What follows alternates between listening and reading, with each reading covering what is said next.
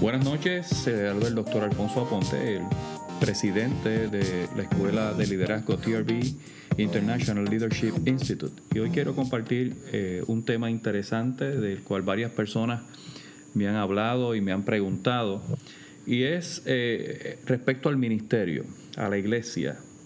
¿Dónde se tira la raya para que la relación con Cristo eh, sea eh, visiblemente o palpablemente diferente a lo que es una relación religiosa. ¿Qué diferencia hay? ¿Cómo podemos separar la una de la otra? Para, para poder hablar de este tema tenemos que tener claro varias cosas eh, básicas. Primero que Dios creó al hombre para tener una relación con Él, no para crear una religión con Él. Cuando vamos al libro de Génesis vemos cuál fue el proceso de la creación. Primero Dios crea todo lo que es necesario que el hombre tuviese para vivir en esta tierra. Y una vez crea al hombre, Dios le da una encomienda y es que administre toda la creación. Le dijo eh, ¿verdad? administra perdón, todo lo que es eh, mi creación. Desde ese momento Dios comienza a tener una relación directa con el hombre. Una vez el hombre es creado, le pone nombre a todas las cosas. Dice la Biblia que Dios eh, siembra un huerto o crea un huerto, que se le conoce como el Edén, coloca ahí al hombre, eh, coloca también a la mujer y la Biblia nos establece que Dios caminaba, se paseaba por el huerto y hablaba directamente con el hombre. Eh, Dios cuando crea todo esto, ¿no? Y, toda la tierra, todos los seres, y específicamente cuando planta el huerto, tenía la intención de hacer visible su reino invisible y tener una relación directa con el hombre. Así que, eh, ¿verdad? Dios no nunca tuvo la intención de crear una religión cuando hace al hombre sobre la faz de la tierra, sino de crear una familia con, el cual, con la cual relacionarse en esta tierra. Una vez el hombre peca, es sacado del huerto del Edén y es puesto en el lugar donde Dios lo creó. Si usted lee la Biblia, usted va a ver que dice la escritura que una vez el hombre peca, Dios lo, coloca al oriente del Edén y el oriente del Edén era el lugar donde específicamente Dios lo había formado del polvo de la tierra. ¿Por qué Dios lo saca del huerto? Pues porque el huerto es, lo que es representativo del reino perfecto de Dios, en un lugar donde no había pecado, en un lugar donde todo era perfecto, donde el hombre tenía dominio y control de todo lo que había ahí. Al salir del huerto del Edén entra a un terreno eh, donde esa perfección no existía. Por eso Dios también le dice que con el sudor de tu frente te ganarás el sustento y la mujer eh, tendrá un embarazo con molestias y con dolores, porque al, salir de esa relación directa con Dios, eh, el hombre iba a experimentar sensaciones diferentes y aquello que se le hacía fácil porque él controlaba, ya no lo iba a controlar, así que todo se le iba a resistir. La tierra, el fruto de la tierra se le iba a resistir. Eh, así que, de nuevo, Dios creó al hombre para establecer una relación con él como una familia. También tenemos que tener claro que la religión fue creada por el hombre para sustituir la relación. La religión eh, tiende a tener ritos, liturgias, que por lo regular calman la conciencia del hombre. No, son ritos y liturgias que necesariamente eh, honren a Dios o, que estén dirigidos a conectar al hombre de una manera más profunda con Dios, sino que eh, eh, en su mayoría estos ritos y estas liturgias tienden a calmar la, vida, ¿no? la conciencia, el alma del hombre, porque en los ritos religiosos tendemos a sentirnos cómodos y a pensar de que todo lo que hacemos religiosamente es del agrado de Dios. Eh, y esto pues es algo que ha dañado realmente el ministerio, porque Dios quiere directamente comunicarse con nosotros. Hoy tenemos una situación en las iglesias contemporáneas en que ¿verdad? muchos ministros, específicamente los apóstoles, eh, tienen la tendencia de educar a sus seguidores en que la unción de ellos es la única que los puede conectar entonces a, sus miembros con Dios. Y si nosotros analizamos esto, esto es una práctica católica de tendencia religiosa, donde los católicos, ¿verdad? los hermanos católicos y amigos católicos, que tengo muchos a quienes aprecio, mucha familia que es católica y sé que buscan a Dios, no, no, no quiero parecer que estoy criticando, pero estamos hablando de, de, una, de una diferencia entre religión y relación los católicos entienden y, enseñan que María es la intercesora, es la mediadora entre Dios y los hombres. Y cuando hablamos de Dios, entre los hombres y Jesús, y Jesús a su vez es el mediador entre María y el Padre. Y ellos entienden que para nosotros llegar, para el hombre poder llegar al Padre y conseguir eh, una petición de oración contestada o conseguir una bendición, una sanidad, tiene que ser a través de María.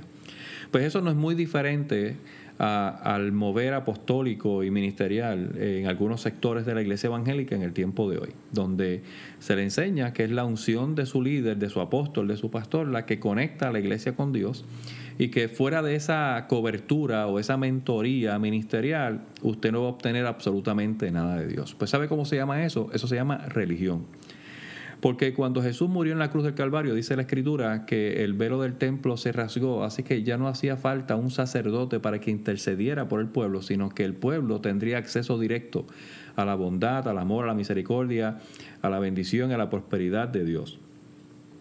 De esa misma manera, usted y yo tenemos que entender que nosotros tenemos ese mismo acceso directo al Padre y que todo lo que dice la Escritura que es para los hijos de Dios es para nosotros. Eh, yo, quiero que tengamos en consideración nuestra relación terrenal con nuestra familia, con nuestros padres, con nuestro padre y nuestra madre. ¿Qué intercesor nosotros necesitamos para llegar a nuestro Padre terrenal? Cuando queremos hablar con nuestro Padre, hablamos con nuestro Padre. Si queremos pedirle algo, se lo pedimos. Eh, tenemos acceso por lo regular, tenemos acceso a todo lo que es de nuestro Padre. Podemos entrar a la casa de ellos. Eh, a veces, muchas veces tenemos llave de la casa, podemos entrar cuando querramos. Si tenemos hambre, podemos comer. Si podemos abrir la nevera. Si tenemos sueño, nos podemos acostar en la cama. Porque esa casa, aunque es de nuestros padres, es nuestra. Y es nuestra porque la relación que tenemos con nuestros padres nos da acceso a todo lo que es de nuestros padres. Asimismo es eh, la intención de Dios con nosotros. Él quiere tener ese tipo de relación para que nosotros tengamos acceso a todo lo que es de Él, todo lo que Él creó, todo lo que le pertenece. Nosotros tenemos acceso directo sin tener que pedir permiso y sin necesitar un mediador. La religión, una vez más repito, tiende a buscar mediadores humanos para acercarnos a, la divinidad que sea y, a crear una codependencia de un líder religioso para nosotros poder obtener algo de Dios. Nunca fue la intención de Dios. Adán y Eva no tenían mediadores allí. Ellos se comunicaban directamente con Dios y Dios se comunicaba directamente con ellos. También debemos tener en consideración que la religión se basa en principios humanos y la relación en principios de pacto. Dios hizo un pacto con Israel y Dios hizo un pacto con la iglesia. Es lo que conocemos como el Antiguo y el Nuevo Testamento, que es el Antiguo y el Nuevo Pacto. El Antiguo Pacto era por la ley, el Nuevo Pacto es por la gracia. Y la gracia no es otra cosa que un favor inmerecido. Jesús murió en la cruz por nosotros cuando debimos haber muerto nosotros por nuestros pecados, pero Él tomó nuestros pecados y murió en la cruz para sellar un pacto con sangre con el Padre para darnos una eh, relación directa ya no a través de sacerdotes, ya no a través de ministros, sino directamente nosotros con Él. Acceso completo y directo. La religión siempre va a buscar principios humanos, filosofía humana, eh, sabiduría humana para poder explicar y entender el corazón de Dios. Y, el corazón de Dios humanamente es difícil de explicar, si es que fuera posible porque el amor de Dios es infinito, Dios es infinito, la bondad de Dios es infinita, pero también la justicia de Dios es infinita. Dios es infinitamente bueno, pero también es infinitamente justo. Y Dios va a dar a cada cual el pago que le corresponde, de acuerdo, ¿verdad? Su obediencia, su lealtad a Él. Pero la religión busca eh, tener muchas explicaciones y muchas acciones humanas para, de una manera un poco torcida, eh, hacerle creer a las personas que están conectadas con Dios a través de esas prácticas y esos principios humanos. Eh, de nuevo, eh, ¿cómo nosotros podemos explicar nuestra relación con nuestros padres terrenales? Ellos nos aman incondicionalmente, nosotros les amamos incondicionalmente. No importa la edad que tengamos, nuestros padres siempre van a estar pendientes de nosotros y tratar de ayudarnos en aquellas cosas que ellos entiendan que nos deben ayudar, porque ellos saben que su, su rol como padres no termina. Asimismo, el rol de Dios para con nosotros como Padre nunca va a terminar. La religión tiende a calmar la conciencia, pero la relación tiende y busca transformar vidas. Una vez nosotros comenzamos a relacionarnos con Dios, nuestra vida es transformada. Nuestra vida es cambiada total y absolutamente. Y nosotros no, no necesitamos para nada calmar nuestra conciencia. ¿Por qué? Porque hemos sido perdonados. No hay nada en la conciencia que nosotros tengamos que calmar. los que hemos conocido a Dios, los que hemos aceptado a Cristo como nuestro Salvador, no tenemos cargos de conciencia porque Dios nos ha perdonado total y absolutamente. Todo nuestro pasado en el cielo fue borrado. ¿A causa de qué? De la relación. Dios no se relaciona con gente que tiene eh, vidas eh, llenas de pecado. Yo hace un tiempo atrás dije y una persona trató de, ¿verdad? de contradecirme en eso, ¿no? y digo contradecirme en el aspecto de que quiso contender. Eh, yo una vez enseñé que Dios usa vasos rotos, pero nunca Dios va a usar vasos sucios. Eh, una cosa es estar roto y otra cosa es estar sucio. Y Dios usa vasos rotos porque Dios restaura los vasos. Pero cuando los vasos están sucios necesitan ser limpiados.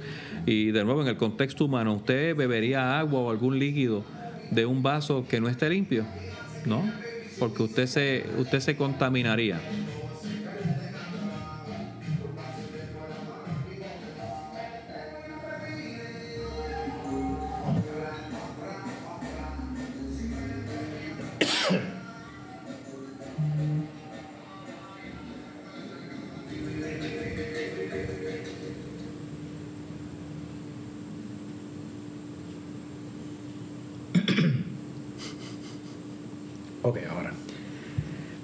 Usted no tomaría agua o algún líquido de un vaso sucio porque usted sabe que ese líquido se contamina y su vida se contamina, usted puede enfermarse. Pero de la misma manera, en, eh, la relación de Dios viene para transformarnos, para limpiarnos. La sangre de Cristo nos limpia de todo pecado.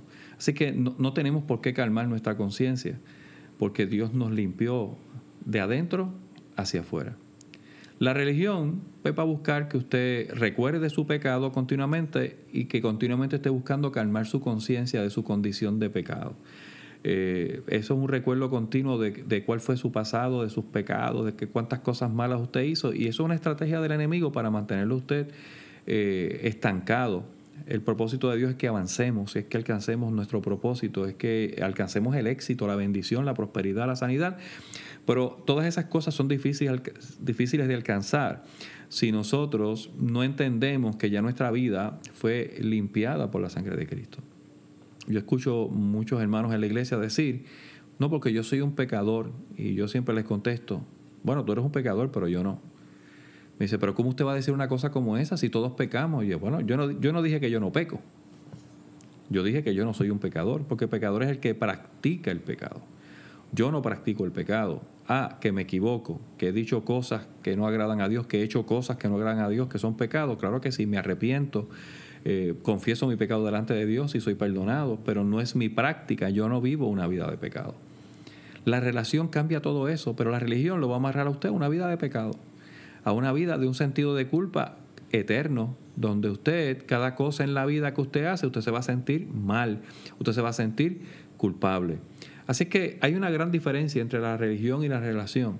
Y cuando nosotros podemos entender eso, nuestra vida realmente es transformada.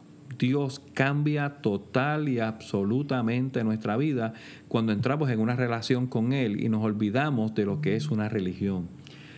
Nuestra relación con Dios nos enfoca en Él. Nuestra relación con Dios a través de una religión nos enfoca en nosotros, nos enfoca en el líder religioso. Y nuestro enfoque total debe ser en Dios. Dios es quien nos cambia. Dios es el único que tiene el poder para perdonar nuestros pecados. Es la sangre de Cristo la que nos limpió. Y no es la sangre de ningún hombre, no es la influencia de ningún hombre, aunque es necesaria la influencia humana. Yo soy líder, he sido ministro por muchos años y sé que he influenciado y todavía influencio en la vida de mucha gente, pero no es mi influencia la que, la que transforma. Mi influencia puede ayudar a la gente en su proceso de transformación, adquirir algún conocimiento, eh, adquirir alguna destreza, a, entender que tiene dones eh, naturales y espirituales, pero no es mi influencia la que transforma a, la gente con la que yo me, rodeo, a la gente que yo mentoreo, es, es la influencia de Dios, es la relación con Dios, es la palabra de Dios, es el Espíritu de Dios y es el sacrificio de Cristo que nos ha llevado a tener una vida totalmente transformada, restaurada y que hoy nosotros podamos estar seguros de que somos hijos, no somos miembros de una religión, sino somos hijos de Dios. Somos miembros, pero de un cuerpo. ¿Cuál es el cuerpo? El cuerpo de Cristo. Cristo es la cabeza y nosotros somos miembros de ese cuerpo. Y ese cuerpo es lo que eh, personifica o ejemplifica lo que es una relación con Dios. Nadie que no tenga una relación con Dios puede ser parte del cuerpo. Así que yo te invito a que te separes de los ritos religiosos, te separes de la mentalidad de culpa, de ese sentido de culpa, de esa codependencia de ningún líder. No, quiero decir con esto que no honremos los líderes y posteriormente hablaremos de lo que es la honra a los líderes, pero no es que no honre, tenemos que honrar a los líderes. La misma Biblia nos dice que honremos y respetemos a la gente que está en eminencia, a la gente que está en gobierno. Pero la honra no puede rayar en lo que es idolatría y lo que es codependencia. Honramos a la gente que Dios ha seleccionado y ha elegido para guiarnos, ¿verdad? De alguna manera en este, en este camino, en esta jornada hacia, hacia la eternidad. Pero la influencia de Dios es la que nos transforma, la sangre de Cristo es la que nos sana y nos liberta, y no necesitamos de ningún líder para tener acceso a Dios. Una vez más mi invitación, comienza una relación personal estrecha con Dios. Comienza tú directamente a hablar con Dios y deja que Dios hable a tu vida.